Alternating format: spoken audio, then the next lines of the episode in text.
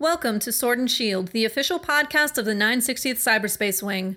Join us for insight, knowledge, mentorship, and some fun as we discuss relevant topics in and around our wing. Please understand that the views expressed in this podcast are not necessarily the views of the U.S. Air Force nor the Air Force Reserve, and no endorsement of any particular person or business is ever intended.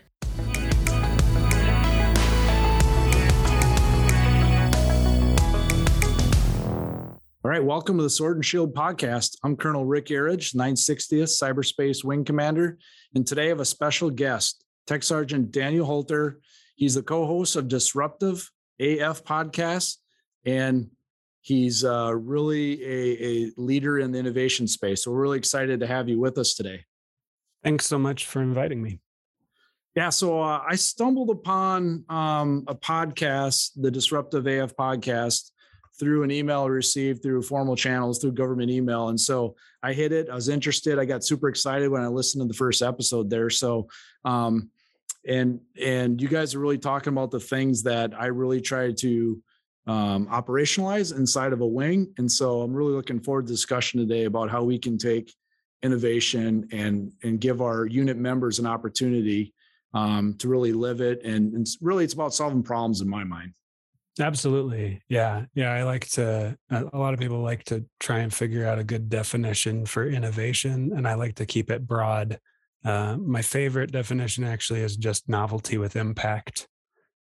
Yeah, that's awesome. Um, and uh, we are in mission space in the cyber world where there's plenty of opportunities to um, to to be novel and solve problems. And 16th Air Force actually is is trying to move to this this concept of convergence where we're bringing multiple capabilities and people together to solve problems for our nation's leaders. And so it's, it's moving away from the the weapon system concept into using people's brains to be creative and solve problems. And so um, one way to do that is get people to think differently about about the business. And so I know that the first podcast I listened to you guys, you spent a lot of time talking about um, what does disruption mean and, and how leaders look at that. And how did you get into the, the innovation space and how were you interested in, um, in, in this topic as much as you are? Yeah, so I, would be happy to just kind of tell my innovation origin story. Um, I am a Chinese linguist by training in AFSC. Um, I've been in for about 16 years. And for the first, I think approximately 10 of that, I was just operational intel uh, doing translation work. But for the for the entirety of that time, I was well aware that technology and processes should be capable of doing more things than they were, uh, because they were kind of hamstrung by the way we did business, by the bureaucracy, uh, and also by the slowness of our acquisitions processes. For example, I um, spent a lot of time in tech school learning Chinese, and and I used to be able to use this wonderful tech um, that once I went into the operational Air Force, I was no longer able to use, and I felt like I was moving back in time to yeah. uh, to actually, you know, like using tech that was from 10, 15, 20 years ago um, eh, which is frustrating for somebody who's well aware of what technology should be able to do for them. So it's kind of a disgruntled innovation type at that time. And I think there's a lot of us out there, especially with the younger generations. Um, they just spend so much time interacting with with technology in their daily lives that they know what the gap is between the present state for you know for the air force and and what what would be possible if we just got modern technology and used modern processes. So around uh, around 11 well so I've always had run into these policy issues with with specifically with the exceptional family member program and and I ran into a really big one um, about between 10 and 12 years into my career and uh, it was going to separate me from my family at a time when my daughter was on hospice. Um, and uh, she she ended up passing away about a year and a half ago. But um, for a majority of my career, she was alive, and and I was dealing with these really rigid policy problems that just didn't make any sense to me.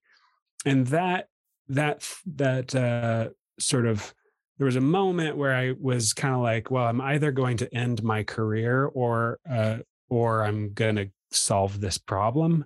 It and I wasn't, you know, the the Air Force was trying to send me on a a three year unaccompanied tour uh, while my daughter was actively dying, and and it just didn't make any sense. Um, but nobody could seem to figure out how to resolve this issue. So one of the things that I did was I studied a lot of what causes organizations to be capable of innovation because I was really confused about what was happening here. Like w- we all understood that this didn't make logical sense.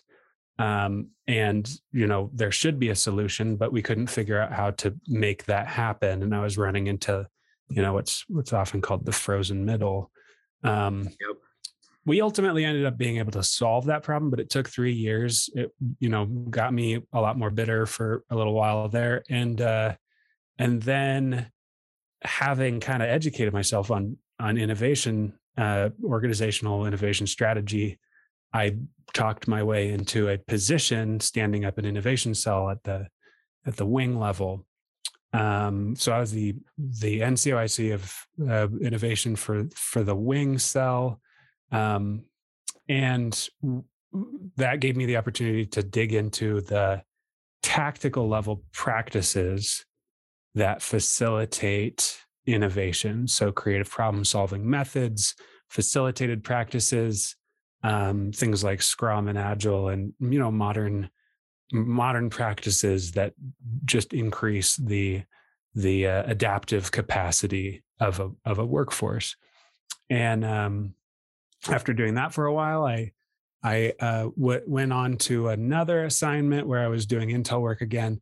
But during that time, I started a community of practice for facilitation of things like design thinking and and uh, other design methods, and that got me the attention of the leadership at Air Force CyberWorks, who then plucked me out of my uh, assignment where I was and brought me to CyberWorks, which is where I am today. So now my full time job is at Air Force CyberWorks as a uh, as a facilitator and a designer. Um, and so I've been here for about a year. I got a couple more years of uh, doing what CyberWorks does, which is apply human centered design methods to Air Force problems. So that kind of brings you to where I am at this point. Well, first of all, I'm so sorry to hear about your daughter. That's oh, thank you. That's terrible.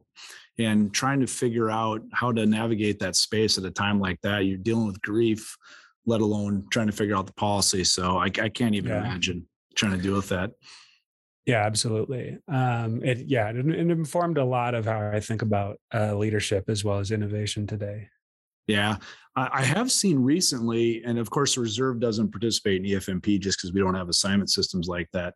Um, but I have seen a number of um, at least some messaging about changes to the EFMP program, and of course, you yes. have some having some partners here that are RegAF partners that are dealing with things not not as grave as yours, but their frustrations as well. Even 06s and 07s can't solve problems. Um, hopefully, you've made a difference there. Absolutely. I, and I I was really um, actually pleased to speak to the the office at AFPC in the in the subsequent years after that um, period that they have invested a lot more in looking at, um, at preventing the kinds of situations that that we had.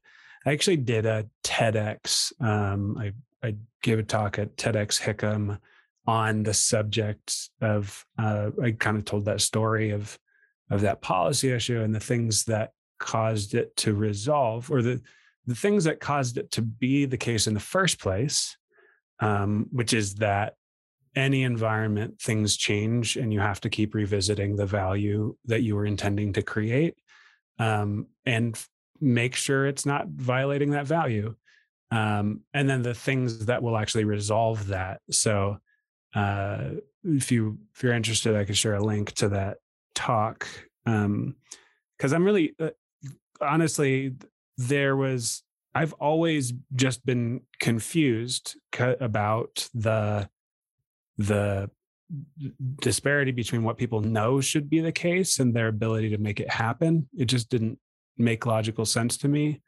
Um, and so I I dug a lot into the motivational incentive factors.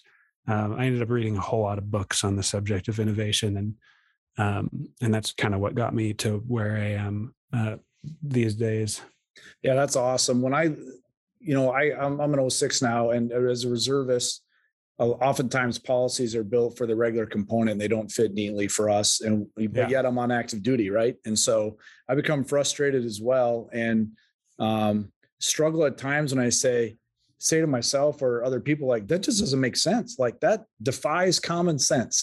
Yeah. Like why are we doing something like that? And I ask why and i kind of feel like sometimes even me as an 06 like i'm afraid to ask the why like i'm going to challenge somebody's um, that that this has been their policy or their baby, or they're going to say you just don't understand or it doesn't apply.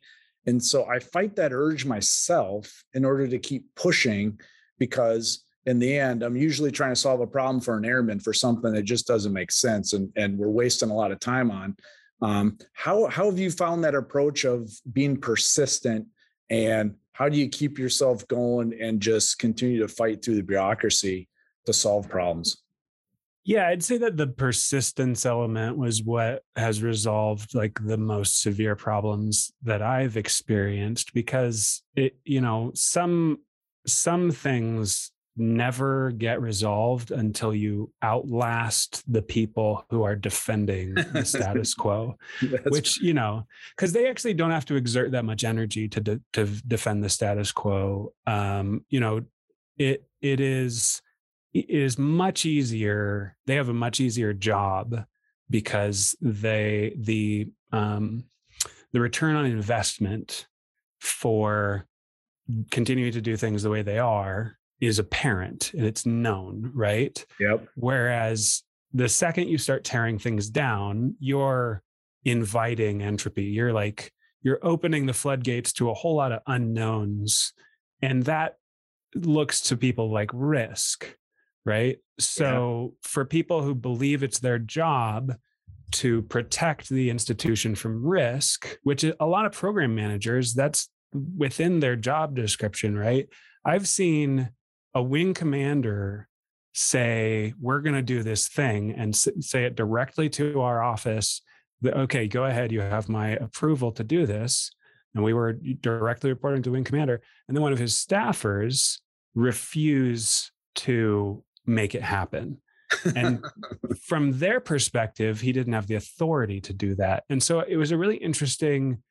I had to un, I had to really empathize with that person. Most people don't like that. Most people don't go the step of empathizing with those stakeholders and go, what is it about this system that causes that person to have this mindset? Usually there is a very reasonable systemic basis there. Sure. Which is you know, so I, and I think this brings me to what I do believe is is the ideal. You know, if there is a a toolkit for uh, for getting after you know wicked problems within a bureaucracy, it is using methods that are human centered and incorporate empathy for stakeholders.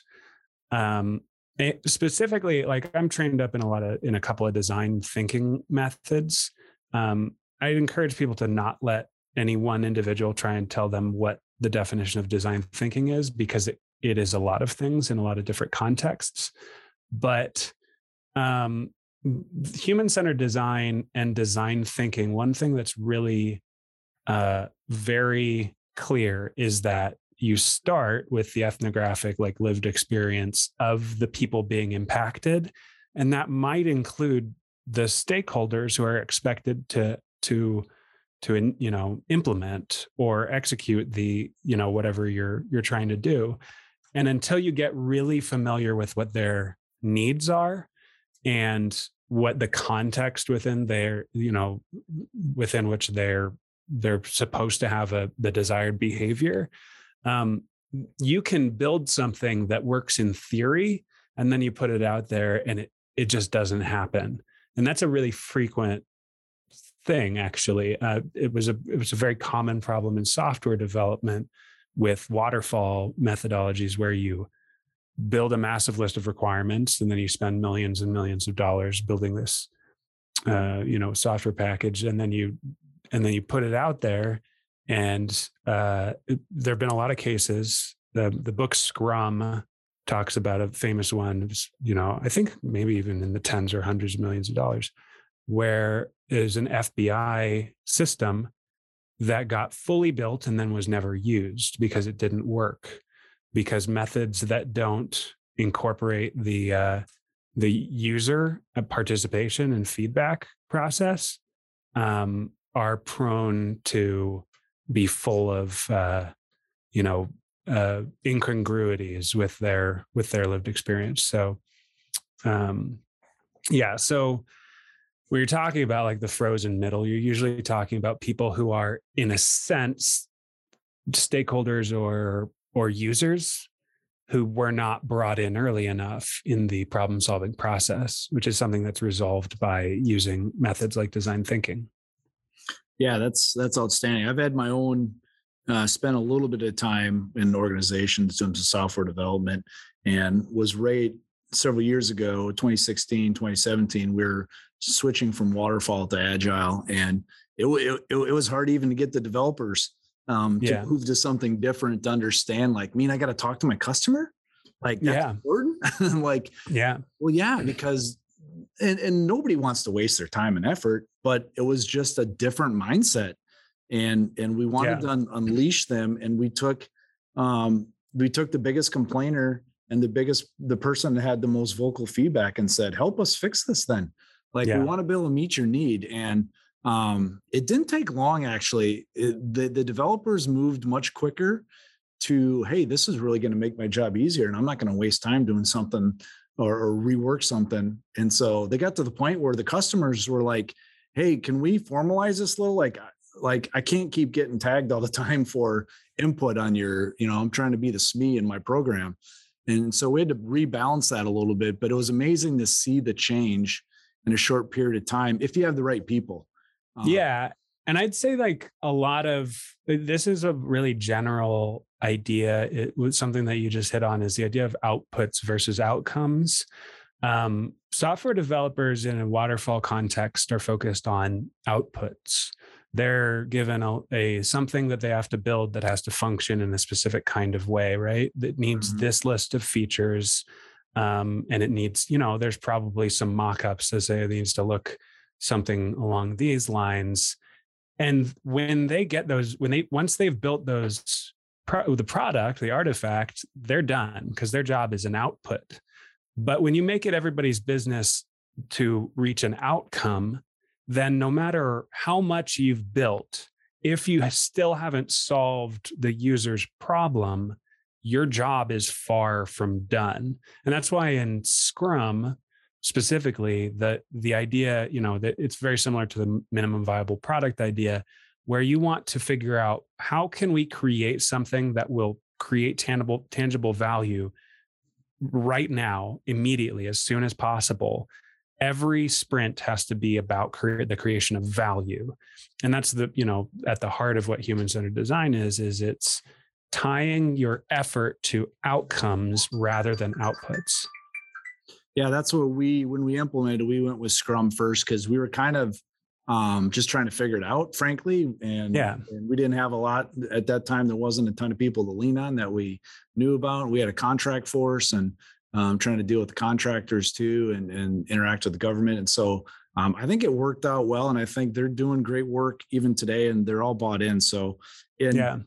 In, in, in many of those cases, I think we've had success on on small scale. But um, how do you how do you deal with like the disagreeable people, even if they're just flat out like for whatever reason entrenched or, or just want to be difficult?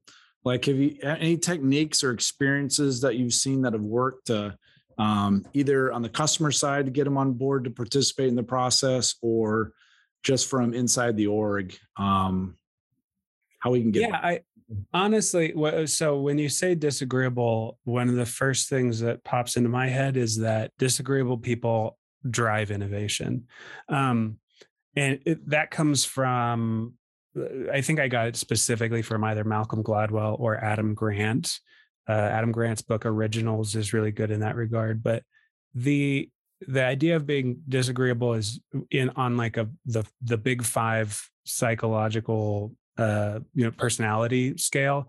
Disagreeableness is the willingness to kind of ruffle other people's feathers. It you know it's it's the ability to just uh, not worry about social pressure, not let social pressure impede you from from speaking out.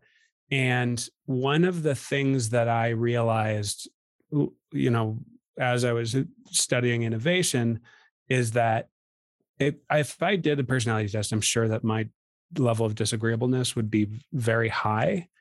Um, and that's one of the things that I think makes me the innovative type. So so I and the reason that I'm starting with that is because it like the threshold for me something doesn't have to be that out of whack for me to point to it and go that's stupid we should not do that right um, what some people might consider to be socially inappropriate and they just ignore flaws in the system for the sake of going with the flow disagreeable people are those people who have a ton of ideas about, you know, the ways in which we can improve things. So some of those people, some of those disagreeable people are in positions of, you know, where they're in defense of the status quo and bringing them over to the side of uh, change. I think it, it, it's kind of what I was saying earlier. It's all about understanding the basis for why they believe the status quo is less risky and making the case that the status quo is actually higher risk than adapting to a changing environment. Some of that is going to be about them personally feeling like it's riskier to their position to step out and do things that might fail, right? So long as you are maintaining a system that somebody else built you can't ultimately be blamed for what happens within that system. You were put in charge of maintaining this, right? Yep. Um, so that makes it a personal risk to to go and start making changes and dismantling what people before you who might have been smarter than you built for the way things were then so you have to come up with some kind of you know means of bringing them over, feeling like, no, actually, eh, I don't want them to feel like personally at risk, like you're threatening them, but almost to that degree at points where it's like, this is some of the power of senior leadership messaging. It's like, if you're not, you know, accelerate, change, or lose, I, I actually really like that language. Although I, I believe it was the original pitch was accelerate, change, or die. Um, yeah. that gets so yeah but the reason i like that is because that evocative like visceral language it should make people feel the messaging coming from senior leaders should make them feel like i am more at risk to maintain the status quo than i am to you know be making changes and then you have to figure out and I think it's different for for different individuals, which is why there's no standardized thing. Which is why in user experience design, we do we interview and in design thinking as well. You'll go and do a, a one hour interview with a stakeholder or with a or with a user, and and a significant portion of that is figuring out what motivates them to behave in the ways that they do because in a lot in many many contexts and uh, you brought up earlier that it's not about a widget in in many contexts in almost every context i'll say innovation fails without behavior change yep. you, you, if you introduce a new technology and, t- and behavior doesn't change you it will fail it, it will it will not be implemented if this happens in agile all the time if you implement agile frameworks in a software organization but they don't change their values and the way that they interact and their communication structure if all of that the patterns of culture and all of that does not shift to support the new what what you just installed it will fail. It'll be rejected like a donor organ, right? Um, and so if you can't get like spend some time really getting to the heart of what motivates people to remain in the behaviors that they are, you won't have any hope of convincing them to adopt new behaviors that feel risky. Yeah, that's that's super interesting. And sometimes I feel like I'm the disagreeable person all the time. And I'm like, yeah. I, as a senior leader here, I kind of feel like that's my role. And uh, with other senior leaders, uh, yeah, I, I, personally struggle with trying to get them to. To me, it's clear. Um, and so this is really this is really helpful for me to understand it from a risk perspective to try to um, try, try to understand it maybe from their perspective as well. You know where they sit and their view of the world, and and try to articulate it well enough to make our point that um, you know in the cyber business things change so fast and so rapidly and technology emerges so fast that we we need to be you know super agile yeah. yeah absolutely. What one of the things that i find across a lot of the work that i do is that essentially what we're doing is we're just increasing the amount of conversation that's happening. It, with with facilitated work it's conversation in the form of often you're you're imposing some kind of constraint so that the conversations are very strictly guided in a way. But one you know like steve blank and you know who's the you know behind uh, the, the I-Corps and hacking for defense and he's a he's a really great resource on um, innovation in the dod he talks about leadership by walking around or or get outside the building because and and that's a really common theme for every innovation management and strategy uh, method that I've encountered. Many of them, one of the baseline transformations that they recommend is increase the amount of conversations that are happening across silos and that includes the vertical silos between leadership and, and the operational level um, if you can uh, you know as a facilitator we talk a lot about holding space. It, it, and that's because people don't naturally start a conversation with coworkers they aren't friends with unless there's like a problem or an ask right? So they don't spend a ton of time naturally getting aligned to one another's views or becoming you know kind of becoming entrained to the same values um, and so as a facilitator honestly like one of my one of my f- most recommended facilitated methods for any organization just to like uh, you want to level up your team's innovation capacity start with this really simple facilitated exercise, and it comes from Agile and Scrum. Um, I believe it might might predate them, but it's called the retrospective. And when I was introduced to the retrospective, it was a weekly activity where everybody on the team, this was our wing innovation office, everybody on the team would on a Friday afternoon, we would, you know, turn off our computers, we'd go into the room where we did retrospectives. There were comfortable chairs, and we would sit there and silently write down on sticky notes all the things that had happened that week that were good, uh, all the things we could think of that had happened that week that were bad, and then other stuff we wanted to bring up. And then we would put them up on the board and we dot vote on the ones that other people put up that we agreed with. So a really interesting thing happens. And then after you've put them all up, somebody who's facilitating goes, Who wants to talk about this one? And then you go one by one. You have a conversation with the team about the most important things, the wave tops of what happened that week. And you have this, you know, the silent part is actually really important because silent generation allows everybody to have a voice.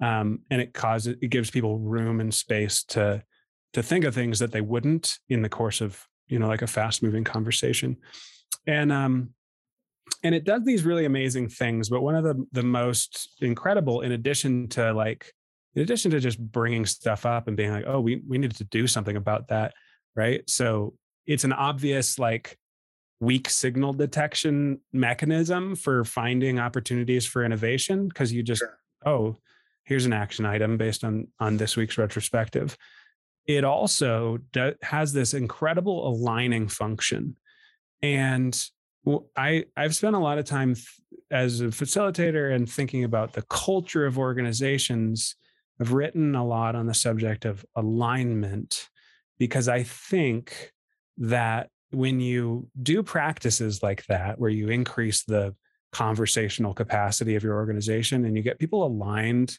culturally and strategically, um, you don't run into that problem of uh, hey here's an idea or here's here's a solution and then realizing that that person is thinking something completely opposite from what you are which is you know what you're talking about with with the frozen middle. It's that you aren't actually on the same page as that person at all so if you're on in the same organization working towards the same goals, you should be strategically aligned. But in order to be strategically aligned, you need more than just like action orders or uh, you know a, an artifact that says your organizational values which is why I tell organizations to co-create their organ, their values with the team because it's having values doesn't mean anything unless everybody's aligned to them. So yeah, Sorry, that was a bit of a. Yeah. No, it's okay. It's okay. This is awesome. And so, um, and so that resonates with me because you know we spend a lot of time on being a new organization, trying to get people aligned um, to what we're doing, and we've got we've got 11 different locations spread across the United States, and so there's people I'm never going to see. There's airmen I'm never going to get a chance to interact with. Yeah. Um, maybe virtually, I'll you know they can see me, but I'll never see them. And so when I go out and travel now, after COVID here and do unit visits, you know, I, I, take this one page infographic that talks about where we're aligned and what our strategy is. And so, um, yeah. And I'd say if you're attempting to do that as a wing commander, you're attempting to do that at scale, but that can't be on you. Like that happens, alignment happens as a result of conversations. You can't have conversations with everybody in the you know at best you can broadcast to everybody in the organization. But even that it, it is a that would be a challenge right to do on a regular basis. So what has to happen is you have to have multiple tiers of regular conversations happening that are people bringing people to into alignment and then make sure that those tiers have you know cross fun like uh, have conversations. I'm actually thinking like this was popping into my head right now is Team of Teams, um, which is yeah. one of the one of one of the books that I derive a ton of innovation theory from. Uh, and what they did in the in the Joint Task Force included a weekly one hour call with the entire organization where anybody is welcome to speak up which if you think about it from for an organization i think they went into detail on that on in a one mission or is it one mission? Uh, by chris fussell. Um, and it's when i heard about that i was like can i can't imagine a a squadron doing a one hour weekly conversation. Yeah. or i don't even see that happen at the flight level right right. a one hour weekly conversation, but it should probably, right? Because mm-hmm. uh, conversation is the only technology that brings people into alignment. You can push values on people and you can push strategy on people, but they need to they need to talk to each other in order to disambiguate and to to to actually it, like integrate that into the way they think um, and to figure out well, what does that mean in my context? It, you know, strategy is often so abstract that it's like, what does that have to do with me? Right. Um, well, it's interesting. We took this approach with, you know, the racial violence that was happening, um, COVID, yes. and we and uh, you know the the insurrection stuff, January sixth at the Capitol last yeah. year. Like we forced those conversations, and it felt natural for us to do that.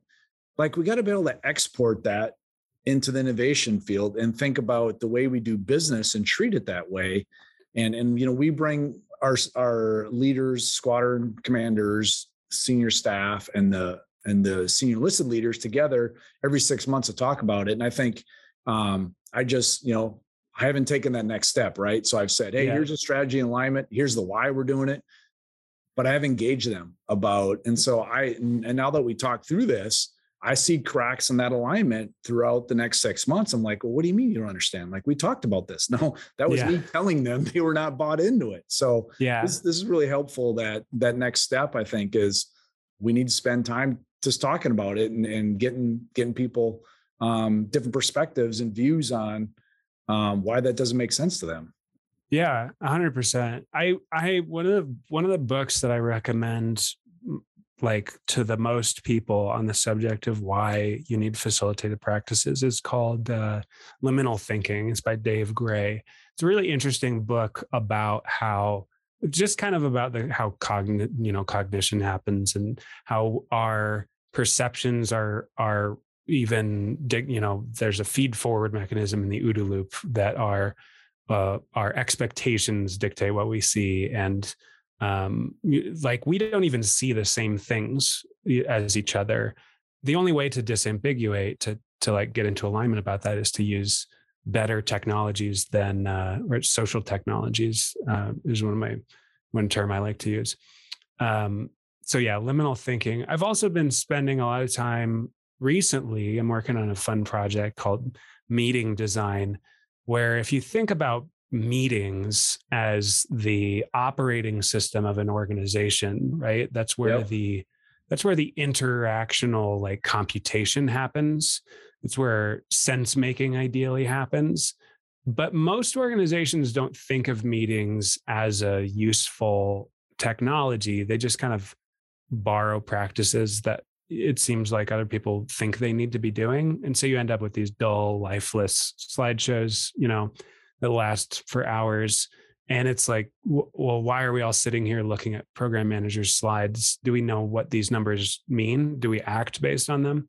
So if you think about meetings as the operational as the organizational operating system um, and you kind of are aware of alternatives like like you find in the scrum framework right? You got your you got your daily stand up uh, you got your retrospectives um, daily stand up is a really interesting uh, approach. There's also like this Amazon meeting the where they all start the meeting silently reading the same document um, for like hmm. 20 minutes, which I really like because it nobody's nobody's privileged going into that.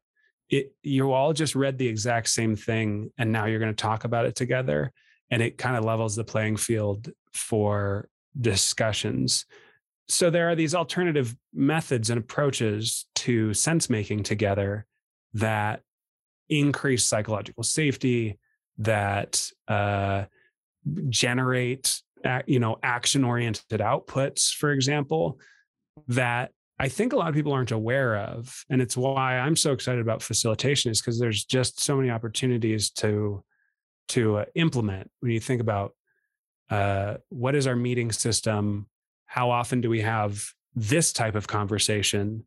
And therefore what can we expect our our alignment to even be? Um so yeah that's yeah that's, no, that's great.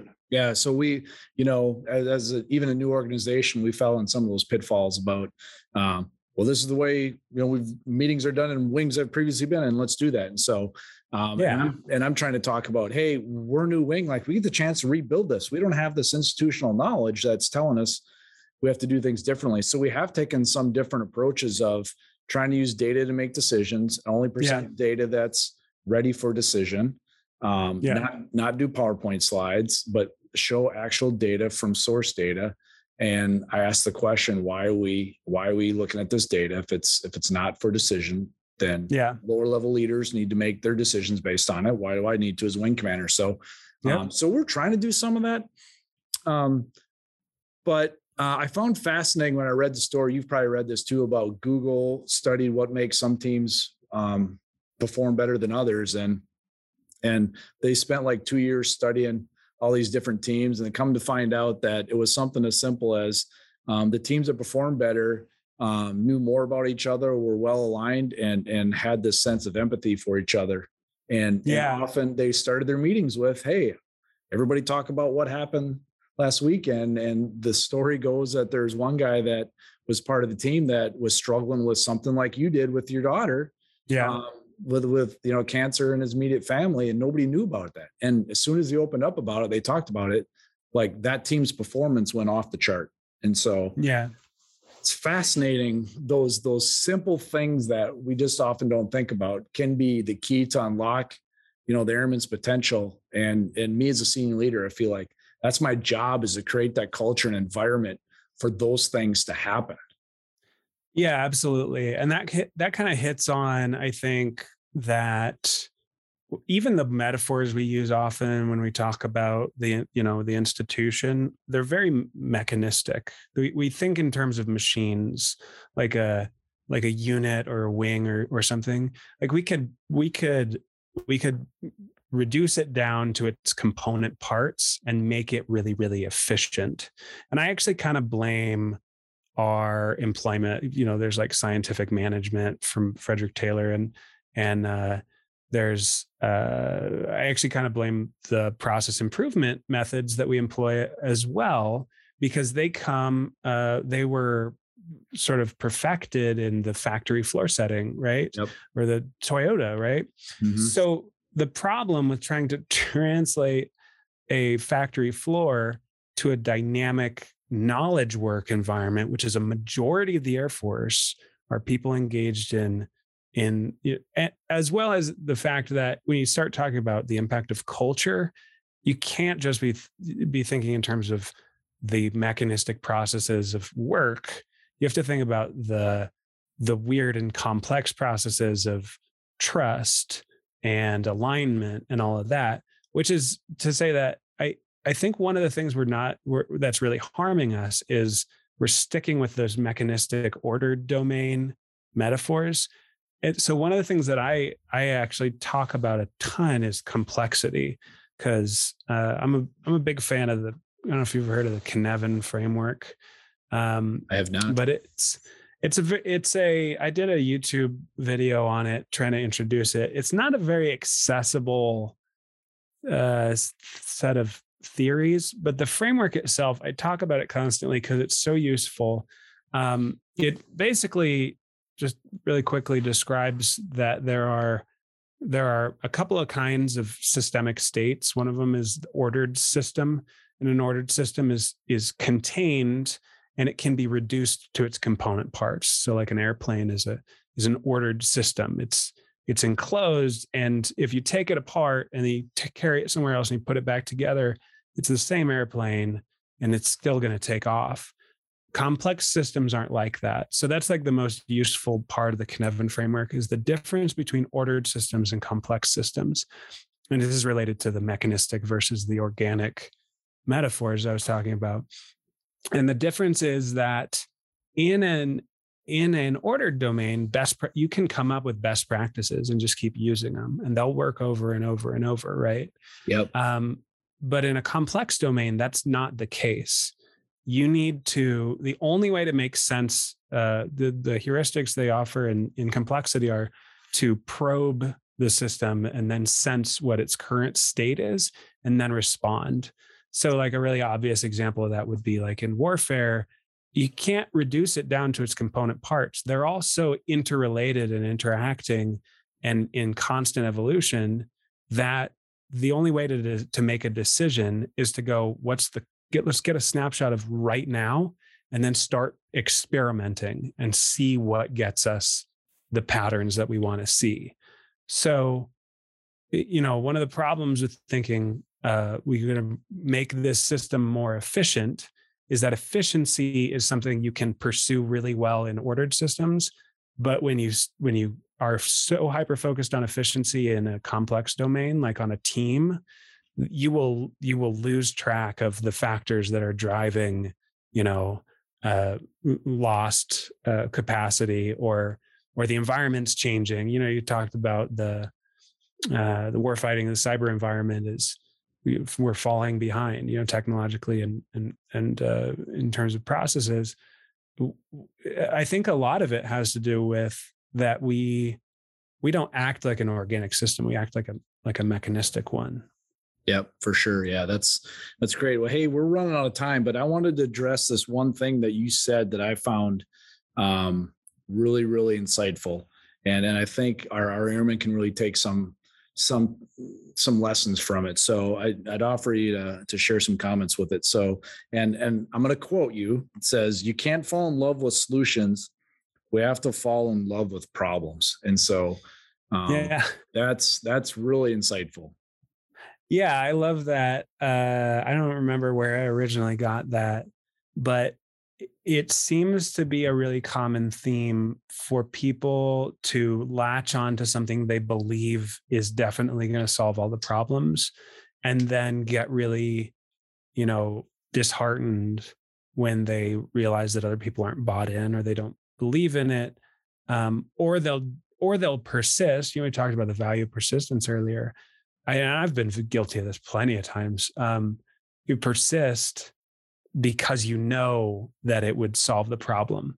Um, one of my favorite examples of this is actually communication tools, because we like to think that a you know if we just adopt slack or if we just adopt teams or if we just get on platform ones Mattermost it'll solve our communication issues. So i've done this at many locations using many platforms.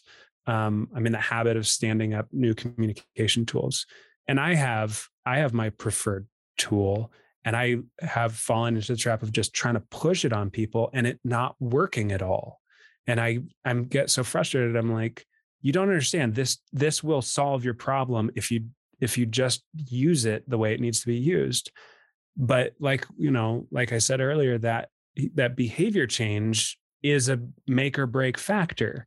So if a terrible tool that they would actually adopt exists, that would solve the problem way better than a feature rich, you know, commercial platform.